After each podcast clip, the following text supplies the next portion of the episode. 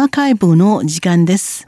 本日は2019年12月23日の番組をお楽しみいただきます。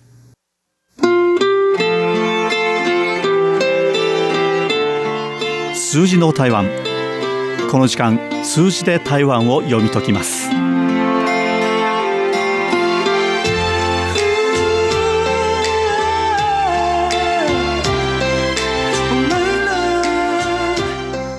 こんにちは。この時間担当は早田です。さて、まず、この数字23.3、23.3%からご紹介したいと思います。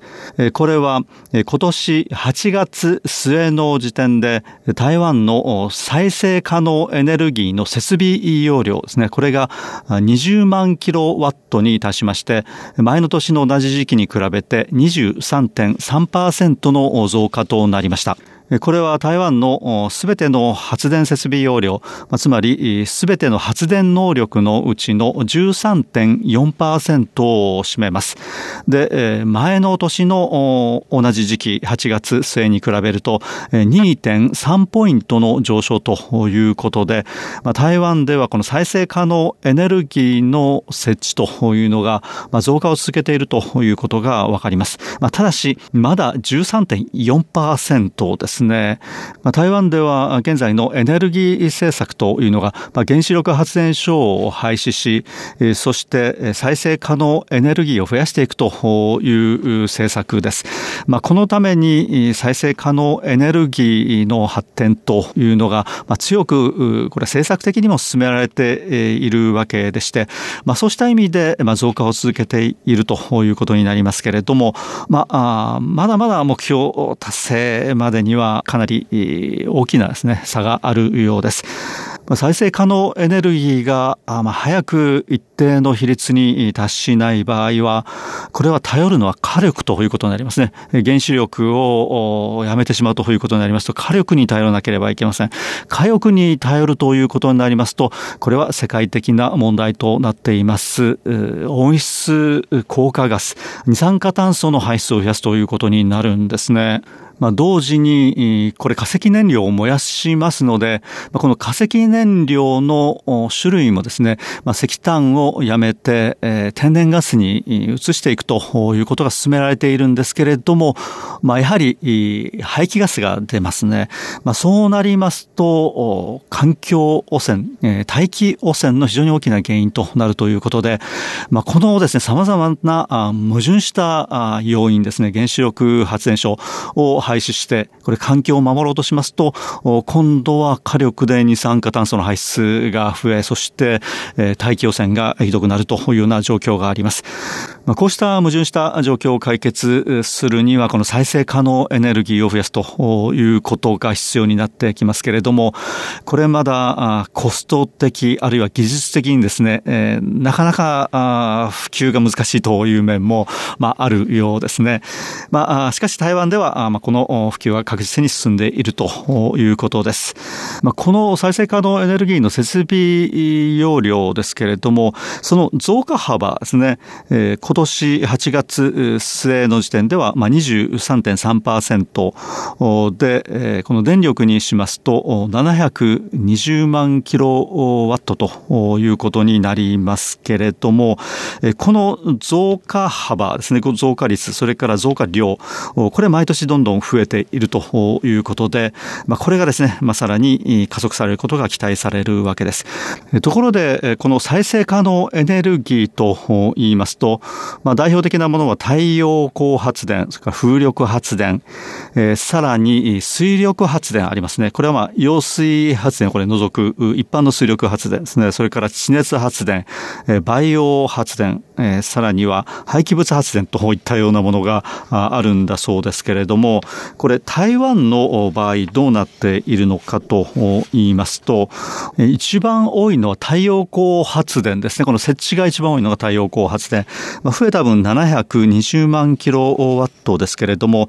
そのうち太陽光発電は368万キロワットで51.2%を占めています。まあ、半分以上のこの増加分が太陽光発電だということですね。で、この太陽光発電のうち、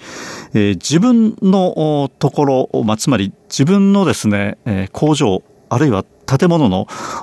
上にこの太陽光発電の設備を設置するというのが93.6%ですね。それから太陽光発電の民間の発電所、これが3.0%、台湾電力、これは台湾の電力元売りですけれども、この3.4%ということで、まあ、圧倒的にですね、自分のところでこの太陽光発電の装置を設置するというところが多いんですね。で、これは何かと言いますと、これはま政府がですね、まあ、それぞれの民間に対しまして、この太陽光発電設備、太陽光パネルの設置を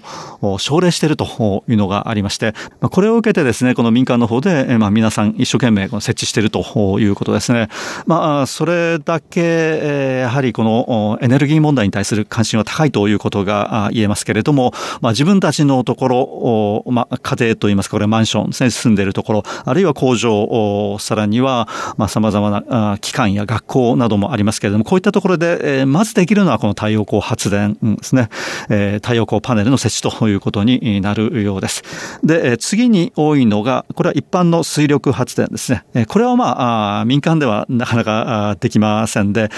これは大掛かりなものとなりますけれども、この水力発電に関しては台湾電力ですね、が98.0%で、民間の発電所で水力発電所を建設するというのが、これは2.0%となっています。で、その次に、これ実はですね、非常に注目度が高いのは風力発電ですね。その風力発電の中でも、現在特に論議をされていますのは、洋上風力発電。海の上にですね、この風力発電装置を設置するというものですね。で、この風力発電、え、これ陸も海も含めて全体ですけれども、民間の発電所ですね、民間の風力発電所というのが57.1%で、これ半分以上になっています。で、台湾電力に関してはこれは42.3%、えー、それからあ自家発電用の設備というのは0.6%となっていまして、この風力発電に関しましては、民間ベースで投資が進められているということですね。これはまあ、これが主体になっています。水力発電は全体の29.0%、から風力発電は全体の9.9%ですね。その次に多いのが全体の8.8%を占めます廃棄物発電、それから培養発電は、これは1.1%という比率になっています。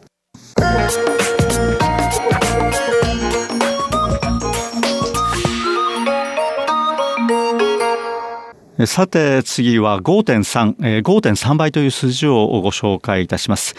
これは毎年不妊手術を受けて子供を産む人の数、この20年間で5.3倍に増えたということです。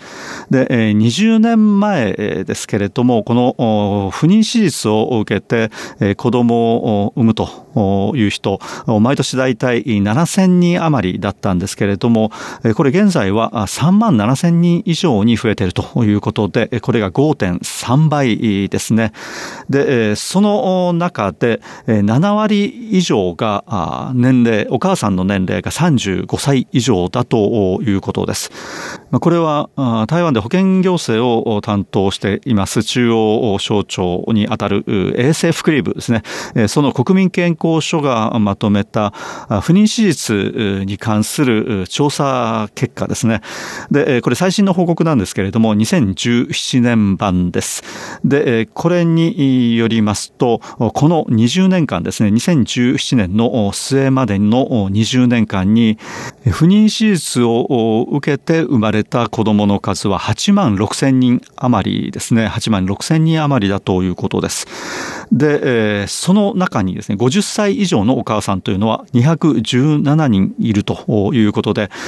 このですね、不妊手術によって子供を産む女性の年齢というのはだんだん高くなっているんだそうですね。で、これ、まあ、ある病院の話によりますと、3、4年前は、この不妊手術を求めてやってくる患者さんというのは、まあ、大体平均年齢が32歳前後だったんですけれども、この1、2年は39歳ぐらいに上がっているということですね。ということで、この辺りでこの時間お別れしたいと思います。ご案内は早田でした。こちらは台湾国際放送です。